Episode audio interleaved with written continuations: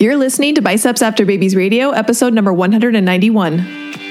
Hello and welcome to Biceps After Babies Radio, a podcast for ladies who know that fitness is about so much more than pounds lost or PRs.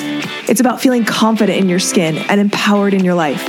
I'm your host, Amber Brzezinski, a registered nurse, personal trainer, wife, and mom of four. Each week, my guests and I will excite and motivate you to take action in your own personal fitness as we talk about nutrition, exercise, mindset, personal development, and executing life with conscious intention. If your goal is to look, feel, and be strong and experience transformation from the inside out, you, my friend, are in the right place. Thank you for tuning in. Now let's jump into today's episode. Hey, welcome back to another episode of Biceps After Babies Radio. I'm your host, Amber Brzezinski, and I'm so glad you're here. I'm so glad that whether this is your first episode that you've ever heard of Biceps After Babies Radio, or if you keep coming back because you love the content, I'm just glad that you're here. I'm glad that you're listening. And I hope that this podcast, as I hope with every podcast that I record, gives you something. You walk away with knowledge, with inspiration, with motivation, with an ability to be able to apply what you are learning to your journey. That's really why I sit here and record these episodes. So thank you for being here. Thank you for sharing the podcast. And I'm feeling a lot of gratitude for you as the listener today. So today's topic is a fun one because it had me doing a little bit of reflecting and thinking back to when I first started counting macros. So when I found macro counting, it was at the end of 2015. And let me tell you, the landscape of 2015 was very different than the landscape it is today. Counting macros was like not a thing that a lot of people knew about. Counting macros at the time wasn't even really called counting macros. It was called IIFYM, if it fits your macros.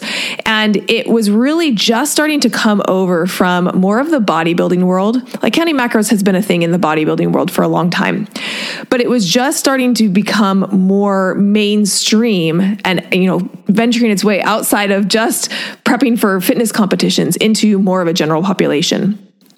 But there wasn't a ton of Instagram accounts. There wasn't a ton of blogs. There wasn't a ton of content about it. And the content that was out there was very oriented towards a fitness competitor, someone who is going to the extreme to strip off as much body fat as possible, to maintain as much lean mass as possible, to be able to step on a stage in a bikini and be able to win a fitness competition. So I have shared this story before, but I'm going to share it again, that the way that I found macro counting was actually on Pinterest. And I remember I was scrolling through Pinterest and I saw this picture, and it was like a before and after of this woman and her abs after a cut. And I saw it and I was like, I don't even remember what the title said or what the copy said. But I clicked on that and I went to this woman's website. Her name is Karina. Like I still know her. I still remember her. She doesn't really, do much with macros anymore, but I went onto her website and she had these blog posts where she was kind of updating during this like 15-week cut that she had done. And she was talking about counting macros, and she was talking about the food that she ate and how she was able to like still eat ice cream and still be able to get this like lean aesthetic and six pack. And I read through the content, and this is the first time I'm hearing anything about, counting macros.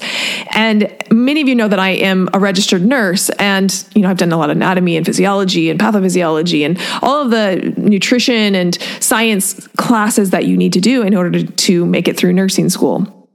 And so as I'm sitting here on this blog reading this, I'm like, you know what? This makes a lot of sense from a nutrition, from a scientific perspective.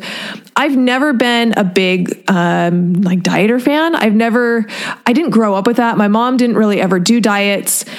I'm not the type of person who was like always hopping from diet to diet. That just wasn't my history. And as I read through this, I was like, this from a scientific perspective with my like nursing scientific hat on, this makes a lot of scientific sense. It sounds very sound in its science.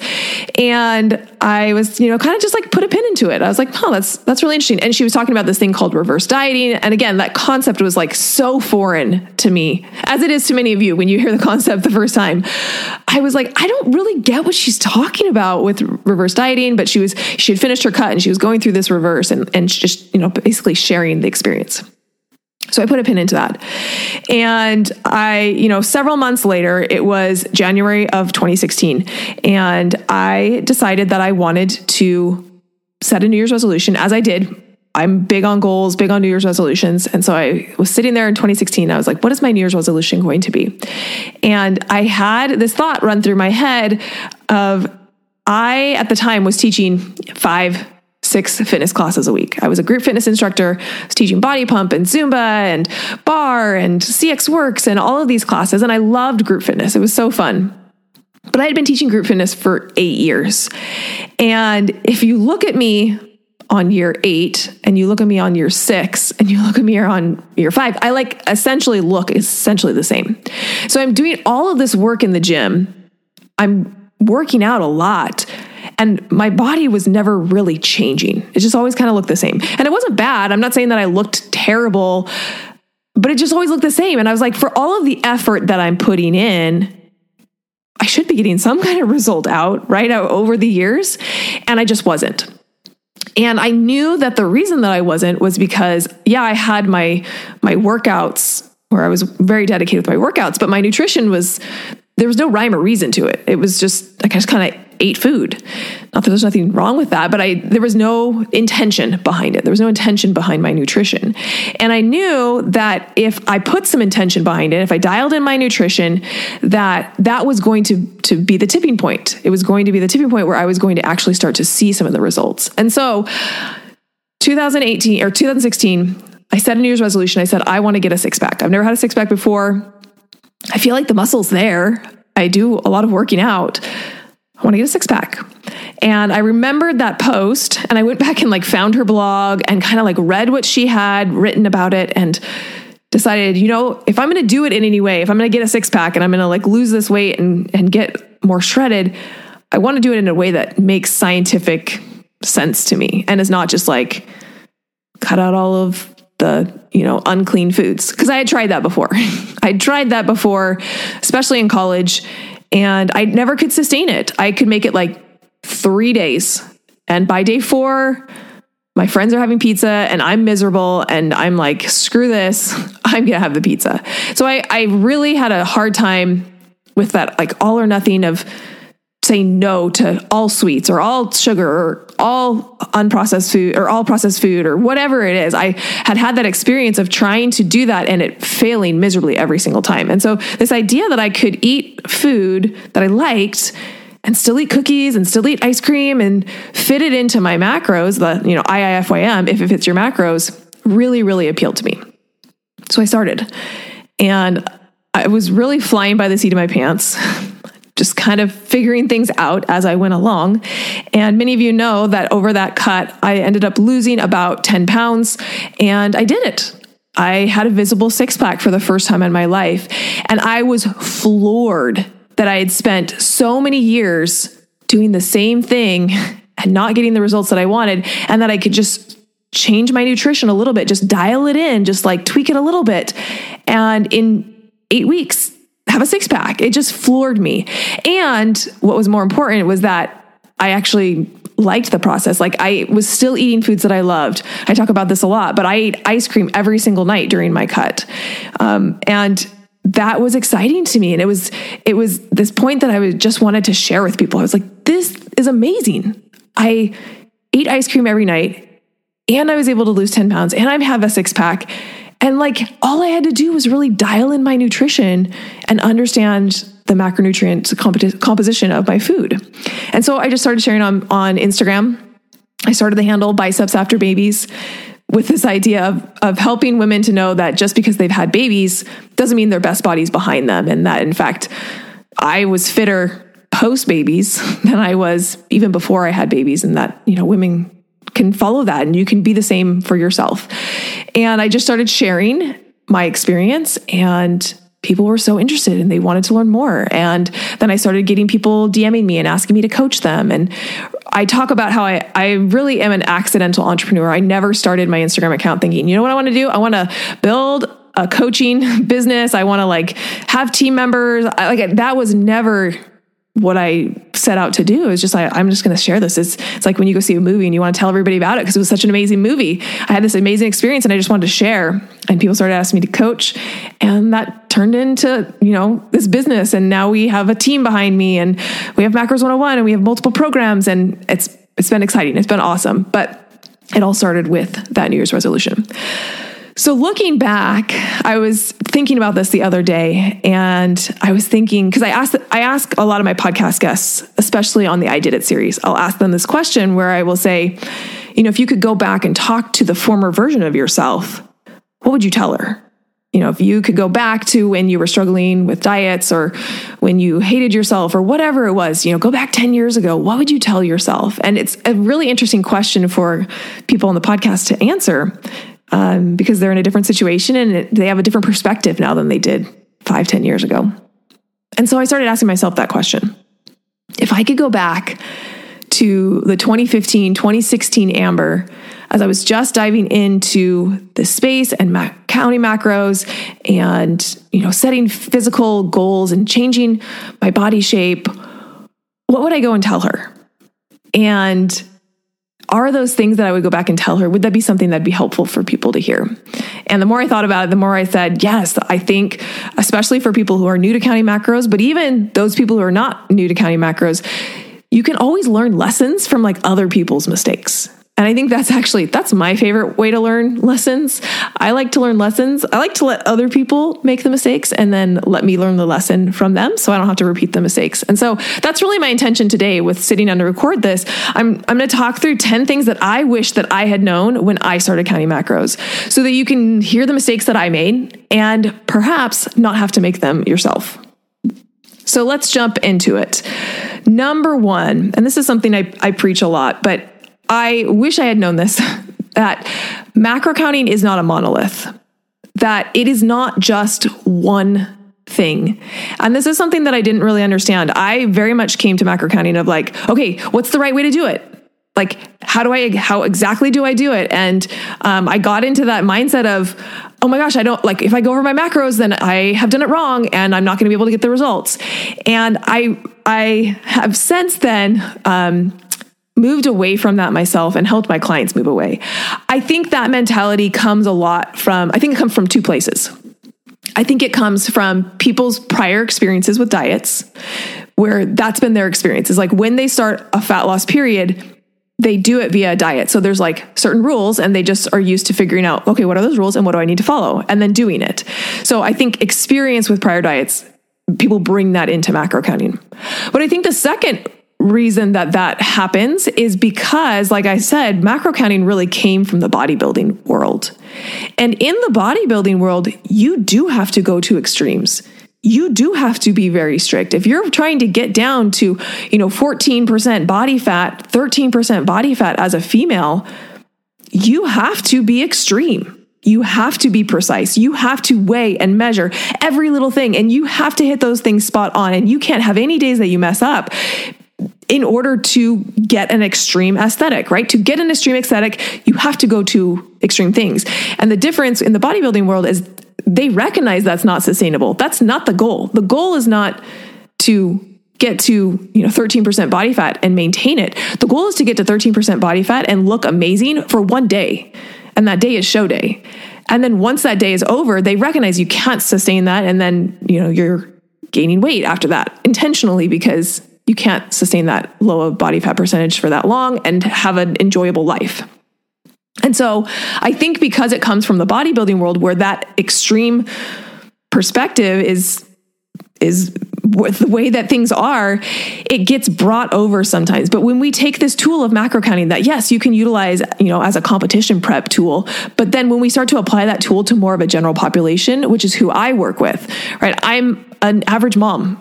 That's who I work with. I work with women old, young, moms, not moms, but I work with just the general population who just wants to feel better and look better and feel healthy and get up off the floor with playing with their grandkids. And I'm not coaching people who are looking to be shredded and to get to the lowest body fat percentage possible.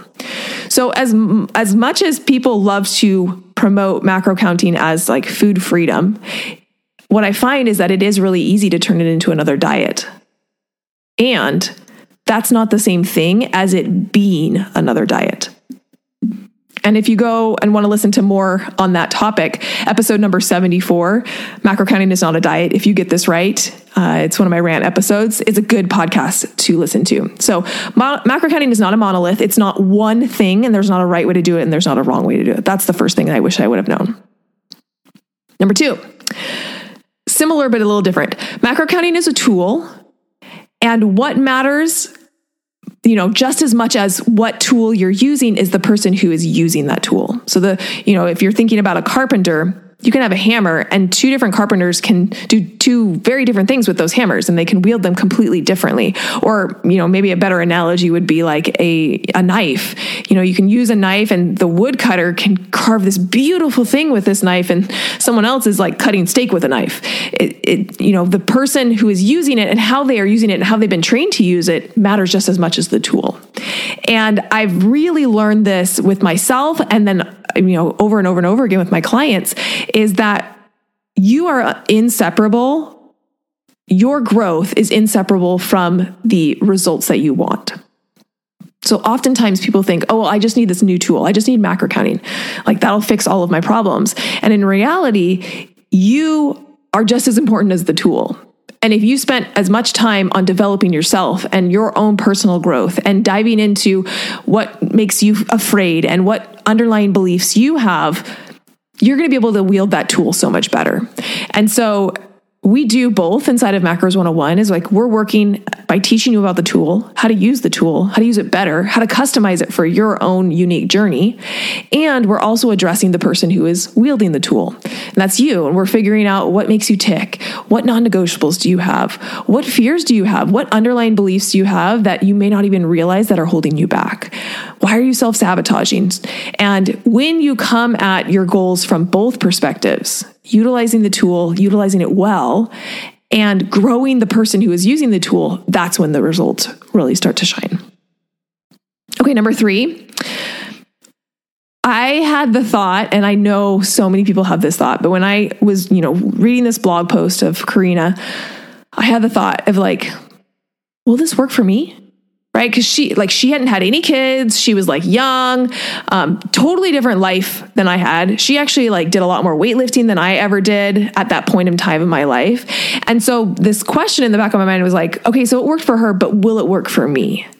And I know a lot of you ask that question, and it may be because you have certain medical conditions, because of your age, because of your life situation, because of allergies. There's a lot of unique aspects to you that you feel like can impact your journey and make you ask the question of like, yeah, I know macro counting works for all of these other people, but like I'm a unique person. Is it going to work for me?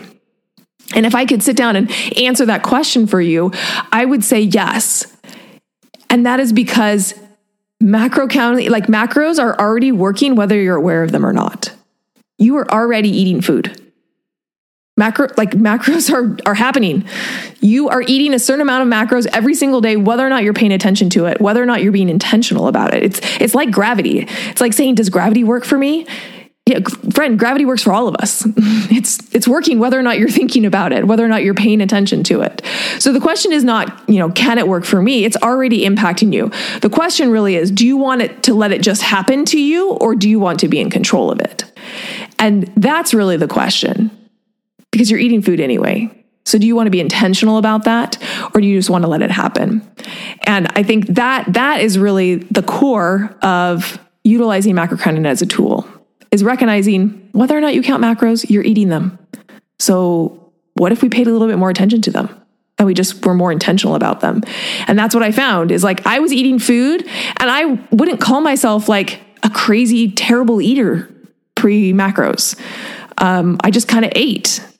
And I just didn't pay a lot of attention to it. And what I found was when I put just a little bit more effort and a little bit more intention behind it, everything changed. And I got so much better results because of it.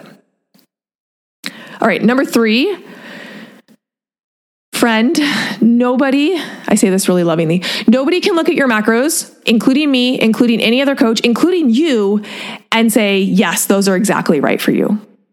And if anybody ever does that and says, looks at your macros and said, boom, this is it, these are your macros, then walk away because they're trying to sell you something. The truth is that all of the equations in the world, all of the calculators, all of the coaches in the world, what we are working with is the information that is provided us, the information that we have. And we don't have all of the pieces of information. So we're working with the best amount of information that we have to get you the best starting point. That's what we're looking for, a starting point. Not an ending point, not saying these will be your macros forever, not saying these are the perfect macros for your body. We just want to get you a solid starting point. And that's what you'll get when you use my free guide at bicepsafterbabies.com/set-my-macros. You can download my free guide to set your macros. But recognize what you're looking for is a starting set of macros. Just a good starting place. And then what really matters is over time taking feedback and data from your body and then utilizing that information to zero in on what's going to be most effective for you. So if you're sitting there going, I don't know if these macros are right. Guess what? I don't either. How are we going to figure that out? We're going to figure it out by starting to take action and getting feedback and data and analyzing it and seeing how your body responds and making adjustments. And that's what we're going to talk about inside of Confidence in Your Numbers. I'm going to be teaching you how to get a really good starting point, right? We don't want just like random numbers pulled from a calculator because it's going to start you further away from where you want to be, right? It's like there is this element of we want you to start as close to an ideal set of numbers as possible, and then we're going to make minor tweaks to be able to get you there. We don't just want you to start with any set of macros, because then you're going to have to make much larger tweaks to get to where you want to go. So what we're going to do in Confidence in Your Numbers is give you a really good set of starting macros and help you to understand where those numbers come from. Because when you have that buy-in and you understand where those numbers come from, they feel less like, I don't know, magical. They feel less like, I don't know why I'm supposed to hit these numbers, but someone told me I'm supposed to, so I'm just going to hit them. You have a buy-in and you have an understanding of the process that you went through to be able to come up with those numbers. So in Confidence in Your Numbers, we're going to get you a really good set of starting macros. And then I'm also going to teach you, what are you looking for? What are you looking for to tell you when you need to make those adjustments? How are you going to make those adjustments? What tweaks to make first? What to consider when making those tweaks? We're going to walk through all of the things that most macro coaches won't teach you because they want you to pay them month after month after month to do it for you. But guess what? It's not that hard. It's not that hard. You can learn how to do it. And in fact, on a lot of levels, you doing it for yourself is going to be much more effective than a coach doing it for you because you understand your body and you understand your lifestyle and the changes that are going to help it to fit better into your lifestyle. It's all learnable stuff, promise you. And so that's what I'm going to teach you inside of Confidence in Your Numbers. And if that's intriguing to you, go to bicepsafterbabies.com/confidence. Number 5, you don't have to drown yourself in protein. You don't have to weigh every little thing. You don't have to hit your macros spot on each day. Basically, extremes are not what get you results. Now, again, if you're a fitness competitor, which I can't imagine you are listening to this, that doesn't apply to you, right? You want an extreme body, you have to go to extremes to get it. If you're looking for a body that is like maintainable and, you know, a lifestyle that you just want to like live in, extremes are not required to get there. And in fact, for most people, when they go to those extremes and they make it so restrictive and they feel like I have to eat 180 grams of protein a day and I have to weigh my lettuce and I have to, you know, I have to be within 1 gram every single day because they feel like on some level that's going to get them faster results. Inevitably, what it does is it causes you to hate the process and resent it and feel restricted. And then what happens, my friends? You quit. And the only way to guarantee you're not going to get results is to quit. And so loosen it up a little bit. This process, I talk about this all the time in Macros 101, it has to be enjoyable. You have to enjoy the process because if you don't, and you're in those extremes and you're so tight, holding on, like white knuckling it, you can't do that forever. And so if you find yourself going to that extreme, oh, I have to eat 140 grams of protein. I have to. Even though I'm struggling to even eat 80 grams of protein, I'm failing because I have to eat 140 grams. No, you don't. You don't have to eat 140 grams of protein. What if you just said, I'm going to eat 95 grams of protein? Could we start there? Could we like increase your protein from 80 to 95? Heck yeah. Would that make you way more successful than trying to and failing to hit 140 protein because it's like way too unachievable for you? So don't let yourself go to extremes. Extremes are not what get you results, and they especially are not what get you sustainable results.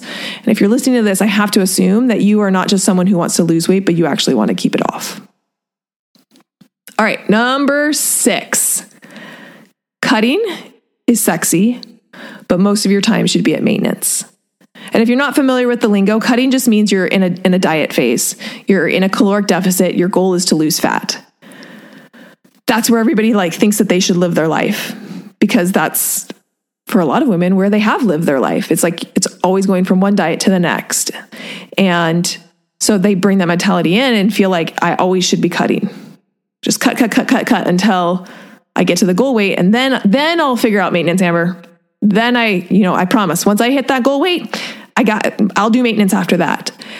And that's backwards. Majority of your time should be spent at maintenance. Cuts should be a very small percentage of time. They should be intentional. They should be well executed. And the rest of the time, you should be focusing on maintaining. I want you to ask yourself the question, have I ever intentionally is the key word there, have I ever intentionally maintained my weight? Or like that was the goal. I am successful if I maintain my weight. Most women, the answer to that question is no. Maybe they've accidentally maintained their weight at some point, but it wasn't ever intentional. They would like to have been smaller. They were like, I really want to be smaller, but I'm just maintaining. It's not what they wanted to do. Have you ever intentionally, that's been your goal, to just maintain your weight? If the answer is no, there's something there. And you probably need to spend some time at maintenance. Get to know yourself. Get to know what your body's capable at maintenance. I promise you, it's a whole world that's opened up to you. So yeah, cutting's really sexy and everybody wants to cut. It's not where you should spend a majority of your time. Majority of your time should be at maintenance.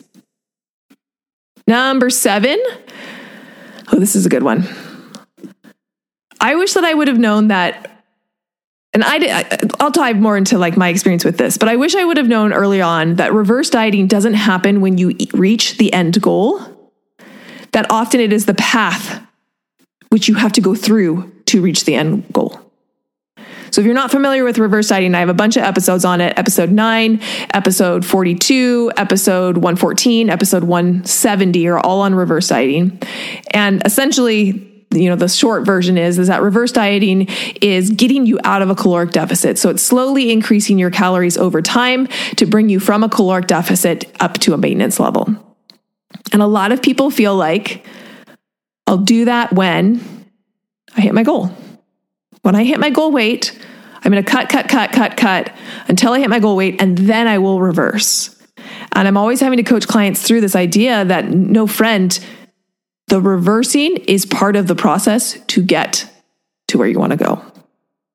And if you're stuck in the cycle of always thinking, I just need to get that goal weight, and it's not working, sometimes the reason is because we need to take a detour, and we need to do that reverse, and we need to improve your metabolism, and we need to take that time away from dieting so that the next time you come back to it, it's much more effective.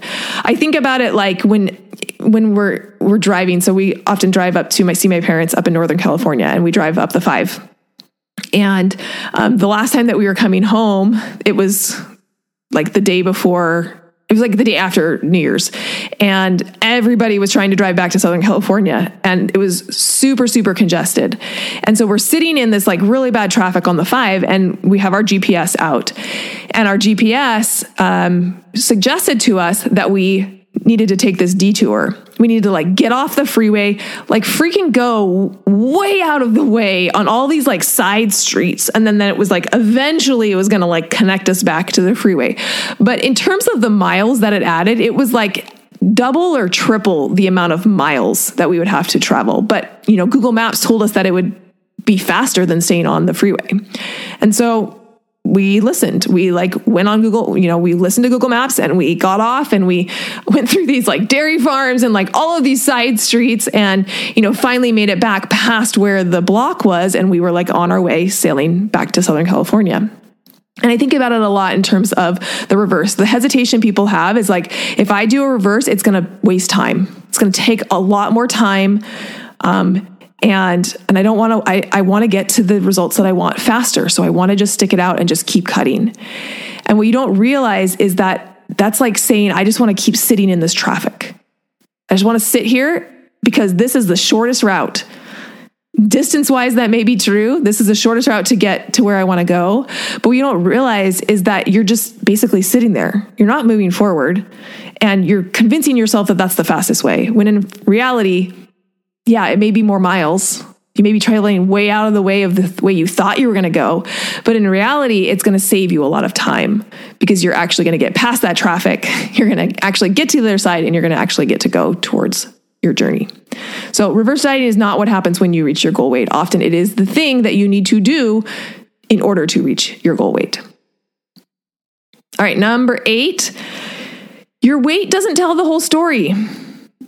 If you come to me or you complain to yourself or your spouse and you say, it's not working, I'm trying it and it's not working, and your only measurement you are taking is the scale weight, you can't tell me that it's not working. The scale measures the amount of weight. It's basically your relativeness to gravity. That's what a scale measured is, your weight. Your weight is not the same thing as fat. Your body is made up of so much more than fat. It has blood, it has water, it has muscle tissue, it has organs, it has hair. I mean, it has like all of these things. And then yes, it has skeleton, you know, it has your skeleton. And then yes, it does have fat. So you're taking this data point that is an incomplete data point and putting so much weight, pun intended, you're putting so much weight on it of saying this is the one number. And if it's going down, it means I'm being successful. And if it's going up, I'm being unsuccessful. Diversify the data points you're gathering. You know, you'll never find a scientist who just like gathers one data point. No, you're gathering multiple data points so that you're able to assimilate those data points and figure out what's really going on. The more data you can gather, the more clear the picture starts to become. It's like those, if you've ever seen those, I don't know, my friend used to be really into these, where it was like, you'd see this like little picture and you couldn't really tell what it is. And then the next picture would be a little bit bigger and it had like a little bit more detail. And then the next one would be a little bit bigger. And then if finally it would like zoom out and you'd have a lot of detail and you'd be able to like see, oh, okay, it's actually a shoe. I couldn't see it was a shoe until I like enhanced the picture and got more detail. It's the same thing as like, if you're just taking one data point and making decisions on your journey based off that one data point, it's like looking at that tiny pixelated picture with no quality to it and deciding what that represents. The more data points you can get, the more you can enhance that picture, the better decisions you can make, the more clarity you have of what's going on with your body and then what you can do to keep the progress going. You must be taking measurements. You must be taking progress photos. You must be looking at those non-scale victories. You must be incorporating all of those data points to figure out if it is working and if it's not, what you need to do to change it. Number 9, change takes time. There is a delayed response between you putting in the effort and you receiving a payout. It's just like when you plant a seed. Okay? Nobody plants a seed and then 3 days later is like, dang, that seed hasn't sprouted yet. And then goes and like digs up the seed and is like, what's going on? Why is the seed not sprouting? It's like, yeah, no, it doesn't mean it's not working. The seed's working. It's doing its stuff underground first. And you'll eventually see it. Yeah, the tree's going to eventually come. It's going to eventually have a flower on it, but it doesn't happen right away. And that like delayed gratification and recognizing that when you plant the seed, it is not going to bloom the next day is something that you have to understand. It's going to take time. It's going to take the time it takes. And yeah, you may be putting in an effort. I love James Clear. He wrote the book Atomic Habits, and he has this really great metaphor where he talks about like stored potential energy. And he makes the point that if you have an ice cube and it's sitting out on a counter and the ambient temperature is 29 degrees, you know, the ice cube won't melt. If you increase the ambient temperature to 30 degrees, again, not melting. Increase it to 31 degrees, nothing changes. And then once you hit that like 32 degrees, right? 32, 33 degrees, now all of a sudden, boom, you see the ice start to melt. But it's like that potential energy that's being stored up. So, you increase the temperature from 29 to 30, it doesn't look like anything changes. But it doesn't mean that like potential energy isn't being stored up and that eventually you're going to hit that tipping point and it's going to actually make a difference. So often people are so quick to say, it's not working. It's not working. Ah, freak out. Ah, and just recognize that just because you aren't seeing the results today does not mean that it's not working. It actually may mean that it's working just fine. You're increasing that temperature and eventually you're going to hit that tipping point and that's when it's going to make the difference. Number 10, this might be my favorite. Getting smaller, hitting your goal weight, insert any physical goal that you have, is not going to fix the inner dialogue that you have about yourself. On some level, many of us have convinced ourselves, if I get abs, I did this. Oh, life will be so much better when I get abs. Life will be so much better when I lose 40 pounds. I will feel so much better about myself. I will have so much more confidence. People will like me more. My spouse will like me more, whatever it is. We have this idea that like, it's going to fix all of the problems that we have. It's going to fix those mean thoughts that we say to ourselves. It's going to fix what we say to ourselves when we look in the mirror. It's going to fix how we feel and what we say when we, try on clothes, that it's going to fix those internal dialogues. I'm here to tell you, after coaching thousands of clients, it's just not true. That inner dialogue is not magically going to be fixed. And I can tell you, after seeing client after client after client reach their goals and then have this moment of like, wait, but I still am not confident. What is going on here? I still don't like myself. I still am really insecure about my body, even though I hit my goal weight. I still don't feel the way that I thought I was going to feel. And that is because changing the external body is never going to change the internal dialogue, the internal you, the internal part of yourself. And so if you're trying to change your external appearance in an effort to change the internal part of you, it's never going to work. It will never work because you're not fixing what's broken.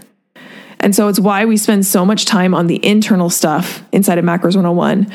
We spend a lot of time on the foundation of how do we build this foundation from the inside out so that, one, the changes stick, and so that, two, you can get there faster. Because I promise when you work on that internal dialogue first, it changes the way that you show up for yourself, changes the way you care for yourself, changes the way you talk to yourself. And when you change the way that you talk to yourself, that changes the things that you do. And it makes all of the difference in the world. So that's it. Those are the 10 things that I wished I had known when I started counting macros. And hopefully you can take these and learn from my mistakes and not have to make the same ones. So let's quickly just recap those 10 things I wish I knew. Number 1, macro counting isn't a monolith. Number 2, macro counting is a tool, and what matters as well is the person holding the tool. Number 3, if your question is, can this work for me? The answer is yes. Number 4, nobody can look at your macros and tell you if they are exactly right for you. Number 5, you do not have to go to extremes to get results. Number 6, cutting is sexy, but most of your time should be spent at maintenance. Number 7, reverse dieting isn't just something that happens after you reach your goal weight. Often it is the path to reaching your goal weight. Number 8, your weight doesn't tell the whole story. Make sure you're taking multiple data points. Number 9, change takes time. And number 10, getting smaller isn't going to fix the internal dialogue you have about yourself. So I hope this list has you thinking, it has the wheels spinning. It has you reflecting maybe on your own journey or the decisions that you're making, or maybe the questions that you've had as you've approached utilizing this tool of macro counting for yourself. I hope that it's been helpful for you. And if you love the podcast, it would mean the world to me if you share it. Share it with a friend, share it with a colleague, share it with a sister, and have them to be able to have the same experience you may be having now, where it's like, oh, this aha moment of like, oh, that's what's going on. That's why this wasn't working for me. That's why this felt so hard. It doesn't have to be that way. I'm so glad you're here. I'm so glad you're listening to the podcast. And one last time, if you're interested in attending Confidence in Your Numbers to be able to learn how to set and adjust those macros, go to bicepsafterbabies.com/confidence. That wraps up this episode of Biceps After Babies Radio. I'm Amber. Now go out and be strong, because remember, my friend, you can do anything. Hey friend, have you heard the news? We have a Biceps After Babies Radio insider list. If you love Biceps After Babies Radio, you don't want to miss a thing. Head to bicepsafterbabies.com/insider to join the group. You'll be the first to know all things about the podcast, see some behind the scenes, and get special messages from yours truly. We want to make this a special community for those who are fans of the podcast. And last, did this episode particularly resonate with you? If so, will you please share it? Either send the link to someone who would find it valuable, or take a screenshot and post it to your social media, and tell your family and friends why they should listen. Make sure you tag me at Biceps After Babies so I can hear your feedback and give you a little love. And, you know, if you aren't already following me on Instagram or Facebook, that's the perfect time to hit that follow button. Thank you for being here and listening to Biceps After Babies Radio.